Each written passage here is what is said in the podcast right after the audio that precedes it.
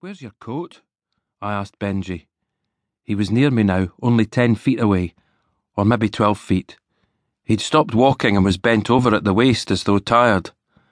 Never mind that, he said. Then he tried to spit, but it was all gloopy and just hung there until he wiped it away with the bag hand, the hand carrying the bag. There was something heavy in the bag. Small but heavy. That's a good way of telling you about Benjy, too. He's small but heavy. He used to say he was a boxer. His punches would just miss my chin when he showed me. He wasn't really a boxer, but he knew about boxing. He went to matches and he watched videos of fights. When he stopped bending over, he looked around, as if making sure there was no one else in the graveyard.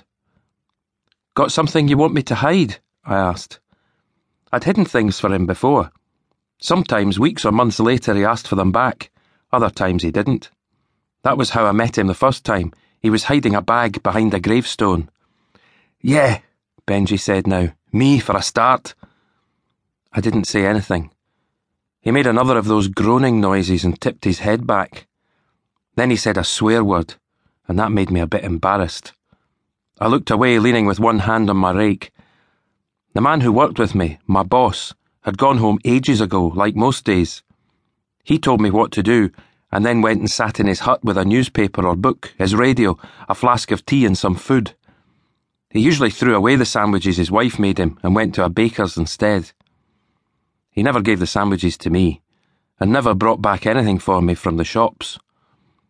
I waited until he went home, then I picked the sandwiches up off the compost heap. I always checked them to make sure there were no bugs or bits of leaf. So, anyway, it was just me and Benjy in the graveyard. The sun had left the sky, so maybe it was time for me to go home too. I can't tell the time, so I have to guess these things. I do have a home, though. It's a room in a house. There are other people in the house, and if I lose track of time, one of them comes and fetches me if they remember. Gravy, you paying attention? Yes. You need to pay attention. Yes, Benjy. I need to hide somewhere. How about your boss's hut? Did he say it was all right? Sure he did. I just spoke to him. That's fine then. Is it locked? He always locks it. But you've got a key. I shook my head. I used to have a key, but then my boss found me sleeping in the hut one morning. I'd been there all night. It was so peaceful and quiet. Benjy was making a hissing sound. Then he started coughing, and the spit that came out of his mouth was pink like he'd been eating sweets. He tried wiping it away again, but the bag was too heavy. I need to hide, he repeated. Didn't he give you the key? No. That's a shame, I thought for a moment. How about hiding behind the hedge? I pointed to it. That's where the bonfires happen. It's where the compost is kept, and the digger. Not a big digger, but big enough for a hole six feet deep. Benjy didn't seem to be listening. He fell to his knees, and I thought maybe he was going to pray.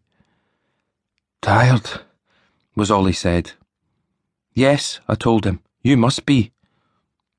He managed to look up at me. Nothing gets past you, Gravy. Then he shoved the bag forward. It was sitting on the ground in front of him. Hide this for me. Sure. Will you be wanting it back? Not a chance. His head slumped forward again. I could see his chest and shoulders rise and fall.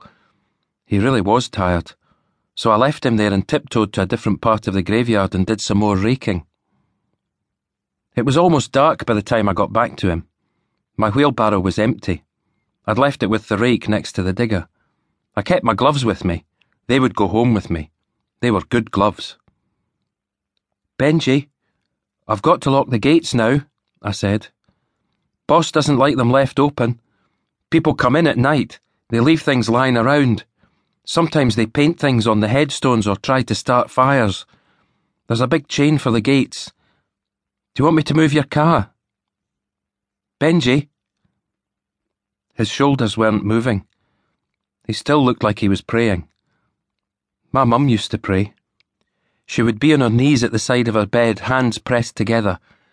I did the same thing, and sometimes I still do but I always whisper the prayer so the other people in the house don't hear me.